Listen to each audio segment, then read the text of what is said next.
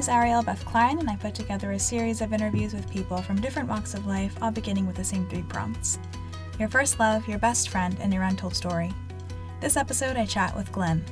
This was the first interview that I recorded, so I'm still working out the kinks of the questions here, but I'm really excited to share it with you. Meet Glenn. Gigantic microphone. I'm just going to assume that it's recording. Can you not hear it again? I can hear it in the headphones, but I see it on the computer. It's so weird. Okay. The podcast is called Prompt, so I'm just going to start with a prompt that you already know. Because hashtag consent. And then, yeah, we can just talk and see what's up. Okay. So will you tell me and our studio audience in their ears about your first love? Yeah, my first love, when you asked me, well, when I heard that prompt, first love, I thought, does it mean like romantic love? Does it mean like what does it mean? And a person came to mind immediately, who actually became my first like romantic love as well. But her name is Tessa, and I met her when I was like 6 or 7. We met very young. We danced together in a like arts outreach program for kids. And she was just like a very dear friend of mine. We were like very close. That was my best friend growing up, but close to it. And she was the first person I realized, like, oh, you can love someone outside of your family. And I didn't have, like, a romantic love for her. I don't even think I understood. I know I didn't understand at that age what romantic love was. But I found out, like, oh, you can love someone who you're not related to. That's neat. And then eventually, like, I started loving, you know, my other friends and my teachers and stuff. And then it wasn't until my junior year of high school that her and I started becoming attracted to each other and becoming romantically involved. And I think she became my first romantic love as well. Like, I had, like, people I dated, like, middle school, early high school, who, like, I quote-unquote loved, but I don't think I was actually in love with anyone romantically up until I was in love with her. So she came to mind. I think it's cool that she was the first person I loved outside of my family, and then it was also my first, like, romantic love. Yeah. Yeah. So that was my first love. It was more legit than just an aim away message. Toad's in love with. Yeah. And we also, we started dating my junior year of high school through my senior year, through my freshman year of college when I went away, and then, like, that got really tough, obviously, like, doing long-distance relationships are always tough, but especially, like, when you're supposed to be finding yourself as much as you are when you're in college. Yeah. And then eventually when she went to college, it was just too much with, like, her trying to do her thing and find herself, and me trying to do my thing and find myself, but also trying to, like, be us. And then I think we ended up breaking up when I moved out to New York. So she was going into her sophomore year. I would have been going into my junior. So you guys were together for the first 3 years of college? For my first 2 years of college. Because she's 2 years younger than me. Right? A year younger than me? But either way, you got through, like, a whole year of college. We got through my first year of college. Wow. That's what it was. We got through my first year of college. My sophomore year of college, when she went into her freshman year, we broke up. But then we got back together when I moved to the city. Oh, where was she in school? She was in Pittsburgh. So closer, but still far. Closer, and we saw each other, like, a few times, but still, like, she was also, like, doing a major and a minor. Like, she was crazy busy.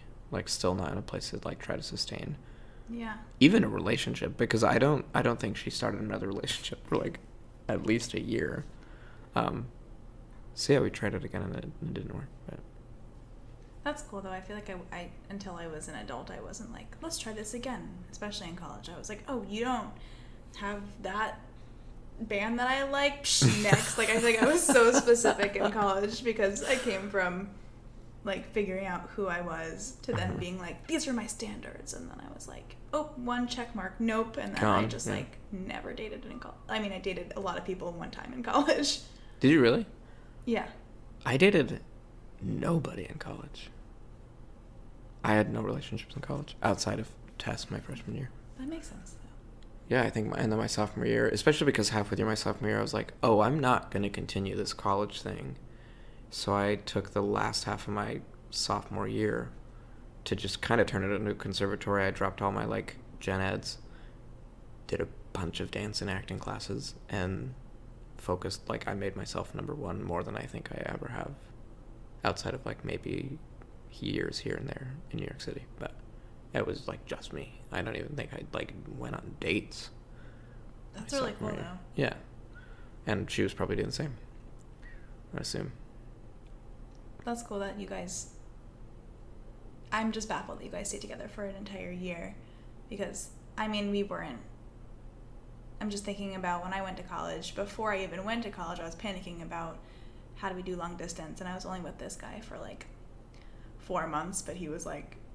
my high school crush that we finally, you know, finally hooked up senior year. And I was like, amazing, it's love forever. And then I panicked and was like, we should just be single. And then into college. Granted, my first year, my first semester, I was like, this was a mistake. And then during winter break, I was like, it was a mistake. And he was like, this was a great idea. And I was like, oh, okay. No. So that also kind of perpetuated. But no, I just think that it's really... It says a lot about you and her as people to stick it out through it being so difficult, being so young. Yeah, I mean, I think, I don't know that we, I think probably in hindsight, probably the reason we did, like, try it was because, like, we had known each other for so many years. Like, we were a part of each other's life. We were at dance every day. I saw her every day of almost every year. And even... like, well before we were dating, actually more before we were dating, she lived, like, out in the boondocks, so, like, 45 minutes away from, like, the town we all, like, grew up dancing in. And she would always, like, have, like, the whole company over. Like, the whole company was, like, 9 people. It wasn't, like, a huge company. But we all got really close because we'd be over, and inevitably it would get too late, and we'd all, like, spend the night, like, and we would sometimes do that for, like, a weekend straight. Like, so we saw a lot of each other. We were very close, And I think the reason we tried so hard to maintain it through what is a really trying thing is because we were hugely important to each other at that point. Like, we had known each other for longer than we hadn't, if that makes sense. Like, yeah. So, yeah, I think that's why. And had it been, like, a 4-month relationship before going to college, I think we would have been like, nah. Mm-hmm. I don't know. She was, growing up, she was, like, one of your best friends? Yeah. Yeah, constantly. She was one that, like, I was always looking forward to seeing, always laughing. Anytime she was doing anything at her house, I was like, yep, I'm going to Tessa's. Like, and that's kind of how everyone was. Her family was also, like, that, like, average, like, Italian family. Like, her mom was everyone's mom. There was always a bunch of food. Like, yeah, there was kind of... My home away from home was the dance studio, and then my home away from that home was probably Tessa's house from the age of, like, 7 through high school. So after, like, 11 years, yeah, of course, like, we faced this year in college, like, yeah, it's worth trying. And it was, yeah, I don't regret it. I don't think she does either. Yeah, that'd be weird too. Yeah. Well, speaking of best friends,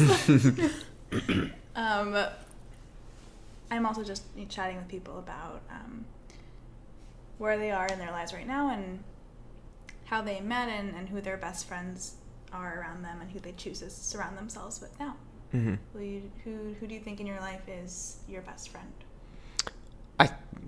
The person that comes to mind immediately is my a coworker at Steps, Luis. He started there on work study, I want to say, like, 2 years ago, and immediately once he got there, I was like, oh, I want to promote him as soon as I get a chance. Like, I knew he was obviously a hard worker, always very pleasant to be around. And I think even before I promoted him to manager, every Thursday night we worked together. I'd be like, do you want to go get a drink after? He'd be like, yeah. And it was kind of our go-to thing to, like, go get a drink after work every Thursday. And I think because... I don't know, I was just immediately attracted to, like, his energy and his presence, and he's always very aware of like how he's treating people. We just immediately hit it off, and I found that we had like a lot in common in our upbringing. We're both Latino, and our moms especially. Like any story that comes up about his mom, I'm like, that's my mom. And not that like that's why he became my best friend, but now in retrospect, I'm like, oh, we get along so well because our ideals are exactly the same and our values are incredibly aligned, and we think of the world the same way, and we have the same amount of respect for like our jobs and ourselves and our families. And he's someone that like I know, not that like your friends shouldn't challenge you, but I know like he will be a good soundboard, because if I come up on some decision I have to make, I know that he's going to be able to make the decision I would make if I was thinking clearly, because we just have the same thought process on things. And he's really funny. And that's, I mean, that's always my best friend. I would do anything for him. I actually really early on told him, like, if he ever had to deal with, like, getting deported, I was like, we'll just get married. And he was like, no. I was like, yeah. Started crying. Both of us crying. And then my friend later on was like, no, that would be too hard now with social media. They would immediately be able to point out that, like, you cannot. I was like, oh, that's a bummer. That's honestly one of the biggest bummers I faced in a while, is like knowing that I couldn't marry Luis because of social media of all things. Well, I feel like it's something that you could stage, but we shouldn't talk about in case. Yeah, don't talk about it now. Yeah. No, it's too late. So now. One of my favorite things is watching you and Luis interact, just walking to the train or at a bar, and I feel like a third wheel, and it's my favorite thing in the world, because I feel like you guys just, like, I mean, I think we all get along really well, but I think that you guys can just talk about anything, anywhere, be happy anywhere, mm-hmm. and just, it's super fun. Yeah, we do, like, we tend to, we've had several, especially coworkers, when we're, like, joking around in the office, they're like, ugh, you guys are so annoying. And it's kind of like, you know, when you're in a relationship and you're like, are we being that cute couple, that annoying, like, gross couple? And when the answer is yeah, you're like, oh, well. I think that's often Luis and I, as far as, like, a friendship. And honestly, even as a couple goes. I think there have been a couple people who are like, you guys aren't in a relationship. Well, that's the true indication of a best friend, I think. Yeah, I think so, too, yeah. Yeah, I think we've surprised a couple people. Were you guys, like, immediately, oh, we're best friends now, or did you guys, like, get to know each other over the span of working together and then kind of the friendship developed? No, I think it developed, but I think immediately, like I said, there was just something that we just, like, clicked. Like, I never was irritated by him or even, like, slightly annoyed by something he would do or say.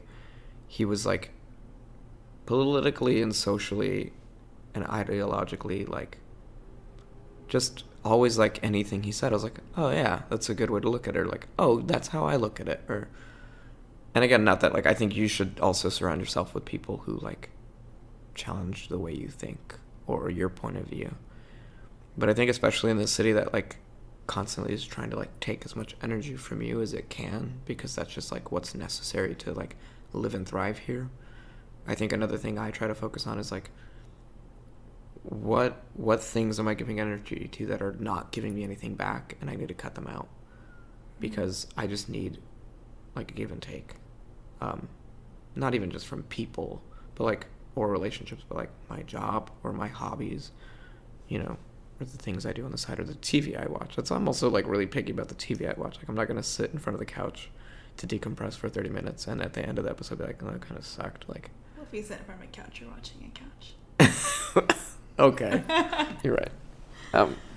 No, but I totally agree. I think that's something that I'm trying to learn too. And it sounds like Luis also values that. He definitely does. And he doesn't, he's like me in that, like, he has a very select few people in his life where he will go out of his way to see Or like, anytime they're like, what are you doing tomorrow? He'll be like, hopefully seeing you, you know? And that's to say, like, everyone adores Luis. He's always one of those people, like, if you tell me you don't get along with him, I immediately know there's something wrong with you. You know what I mean? Yeah. He's like, he's just one of those for me. And I think even if we weren't really close, he would be one of those for me because everyone adores him. And everyone feels very close to him and very comfortable with him. And they probably are really close to him, but I also know he is like me in that, not that he doesn't let people in, he'll let everyone in, and I'll let everyone in too. But if you start to like pull negativity into his life, he will start out by trying to bring positivity into yours, but if it just doesn't work, he'll make time for you if there's time, but he would rather spend it on the people who want to be positive, who want to be happy, you know? And I think that's really big for me. I love that. I know I'm kind of putting you on the spot with this, but do you have like a favorite memory of you two that you could tell me, or one of them? I'm sure there's one. God. There's like little things we'll do that I really love. There's one memory, we go to this bar near Steps where they have shuffleboard, and on each end of the shuffleboard they have these tiny little tables, and we would go get like a beer, right? And we take turns like buying around, as you do when you go to bars with your friends. And then like 2 games into shuffleboard, we were like, wait, there's a table on each side of this. This is so that we can each have 2 beers. So that we don't have to carry our beer across the table anymore. And like a dummy, I was drinking double IPAs, which have like a very high alcohol content. And throughout the night, like we always had 2 beers, not like in our hands, but we always had 2 beers throughout the whole night. And there were these people playing other board games like in the bar next to us. And it started out as this joke, not for their sake, that anytime they were talking, I would turn to them and go, guys, shush, we're playing shuffleboard, right?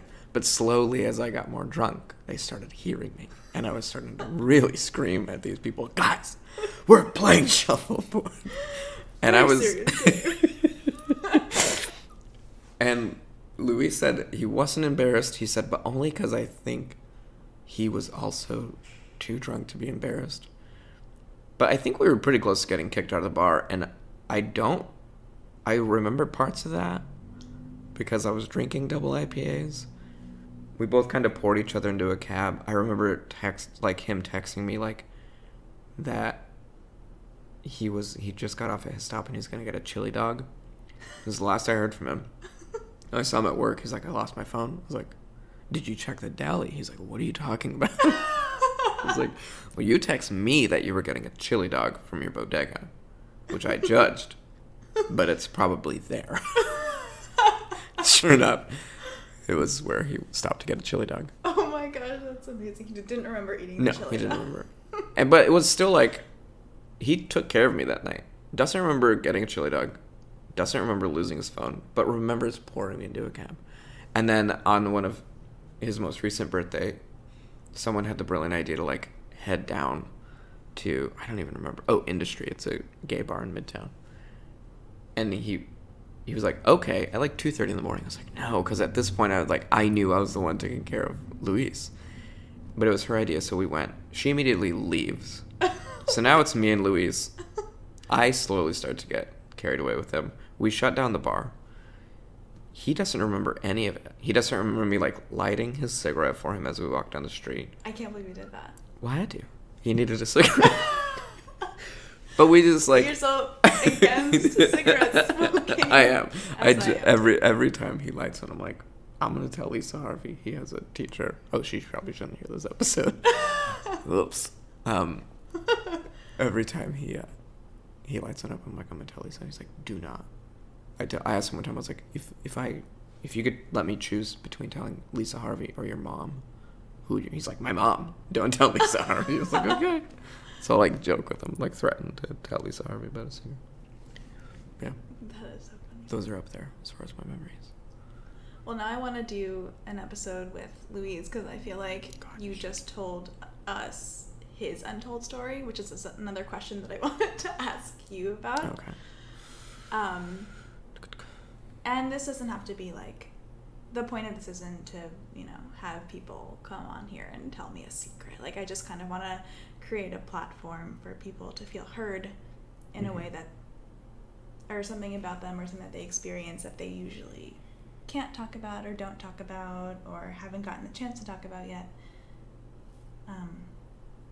And if you don't have anything, that's fine. And I think the one that came to mind was this weird... I grew up very religious, Roman Catholic. And I went through, like, all the beginning sacraments, baptism, First Communion, confirmation. I think those are the first, like, big 3 months. Clearly not a huge Catholic anymore. Part it's fine, of the story. I'm Jewish, I have no idea. Great. But I grew up very Catholic, and to the point where my mom was convinced... And I think I was for a while, too, that I was going to be a priest.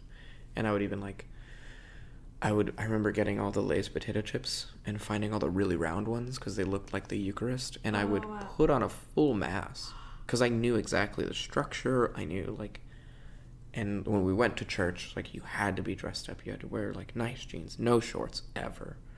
So I was very serious about it. And somewhere in, like, end of high school, I just... kind of stopped going to mass, and now I know why, but I didn't know why at the time. It just stopped becoming important to me. And I think at the time I blamed it on, like, I was doing Boy Scouts, I was doing karate, I was doing dance, I was, you know, there was just too much. I had to let one fall off. Church, I'll just let that fall off. And I still went to church on Sundays, but I mean church in the practice of, like, outside of that building, what that is. Can you explain that? That's just, like, constant, like, reading your Bible, saying your prayers at night, just kind of trying to, like, live, quote-unquote, as Jesus would. I was never one for, like, let me teach you about Jesus. Like, that wasn't my thing ever, but I definitely was almost constantly, like, am I being Christ-like? Mm-hmm. You know? But that kind of just, like, fell away, and I thought it was just because, like, yeah, I don't have time to think about it, and I'm probably okay. I'm probably Christ-like. You know, I think I just, like, accepted it.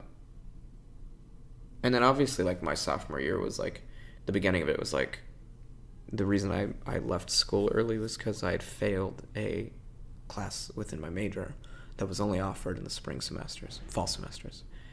So when I failed it, and in my opinion and the opinion of a lot of people I worked with there and since, I failed it pretty unfairly. But because I wouldn't have an opportunity to take it again in the fall, it would have meant a 5-year plan. And I was like, I don't have time or money for that. I'm not doing it. It was a big reason why I left. But as I was going through all that failure, after I decided, it was one of the best things that happened. Even during my spring semester, my sophomore year, one of the best parts of my college experience. But that fall semester, while I was failing, was one of the low points of my life. Coming to that point, because, like, I was the first to go to college, and my family, like, everyone back home was like, you're gonna be on Broadway, you're gonna be famous. Like, they had so much faith in me, and here I was, like, on the track to do it and failing, you know what I mean? So I was in pretty, like, great turmoil. I was kind of, like, losing my identity. I didn't know if I was doing the right thing. And I remember there was a small church on the way from, like, our main school for theater, heading towards the apartments that are, like, mainly dorms that I lived in at the time. And I was passed by it, and that night I stopped, and I wanted to go in, because back home, like, and I think here too, church, like, the rule with the Roman Catholic churches is, like, they're always open because they're supposed to be a place of what's it called? Like, refuge and sanctuary. Oh, it's supposed to be a sanctuary. Anytime. Anybody, anytime. 24 hours. Yeah. Wow. They should be able to go in there and seek sanctuary and seek refuge.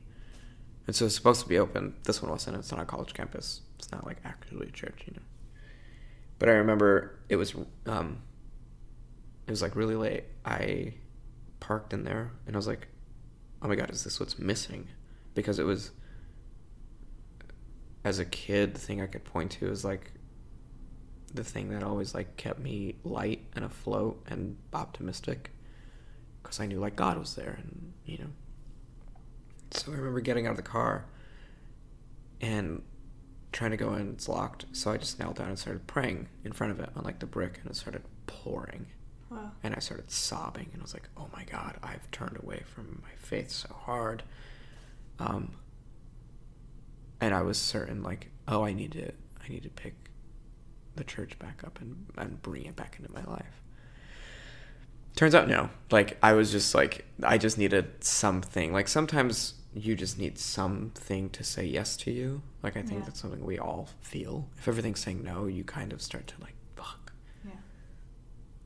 But that was just something, I think now looking back, like it always says yes to you as a practitioner. Like if you're willing to go to church and like read the Bible, it's always kind of saying yes to you if you read it the right way.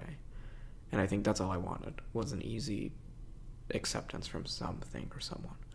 Because now, and I knew then, I fell out of love with the Catholic faith, and especially Christianity, just because like it's just filled with like bloodlust and crime and patriarchy, and it's just like I can't get behind it in any way, in any of the things it does or says it wants or believes in. And like I don't think it'll ever be anything that comes back into my life, but for that moment, like I thought I was convinced I needed it. And it's just weird that I was so at an old age. I was like 19 at the time. I was so like grateful for it. It's just weird that like that was relatively recent.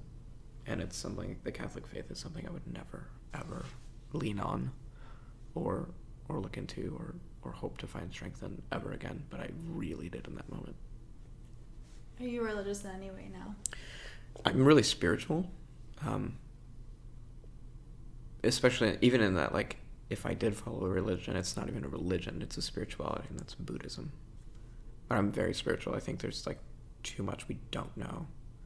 That science just kind of goes, oh, I don't know about, once you get to a certain point, to think that there's not something energetic or spiritual going on. So yeah, spiritual. Yeah, I think I feel similarly, and I'm also just, I was thinking when you were saying that everything was saying no to you, when did that happen in relationship to your relationship with your first love? Yeah, that would have been about the same time. We were probably like, had just broken up, maybe. You know, and I, of course, because you come, like, you're the big fish in a small pond, like, you know, I went off thinking, like, this is going to be so easy. Like, I'm going to be such a hit everywhere. Like, I was convinced, like, best in college, come out here, make Broadway in a year, 5 years later be leading on Broadway, 6 years later be leading in films. Like, I was convinced. That's just a story that was told because this is the big fish back home. And, you know, you just run into this brick wall. So I think I just wanted to, that church for me was like, oh, that at least is always there. And that's, I guess, still true. That would always be there. And, like, even if I changed careers, you know, moved out of the city, went back to school, church could always be an option. But I know that, like, now, because I am more spiritual, I don't need it. I don't need, like, the thing I don't like about religion a lot, too, is the what's it called around it? Like, you have to, it has to be in this building, you have to donate this amount of money, you have to call yourself this, you have to preach, you have to, all the, like, what's the word for it? I'm talking about like the standards or the requirements, or kind of like the requirements and the structure around the it. The assumptions, no. It's just that, like, it's not enough to just, like, feed yourself with that spirituality or what it's teaching. You also have to, like, spread it, and you have to come here on this day, and you have to give this amount of money. And for me, that's, like, a big oxymoron of religion and spirituality for me is, like, spirituality should just be about feeding yourself. And if it's done right, you're going to feed others because you're a more whole, complete person, and you're not feeding them through your spirituality. You're feeding them because of it, because you're just a better person and a kinder person and someone who's more willing to reach out and help someone in need. Yeah. Then I think if you would, like, as a Christian, because as a Christian, you'd be like, wait, you Christian? You are? Okay, do you need help? You know? Right, right. So. That's interesting. Well, thanks for chatting.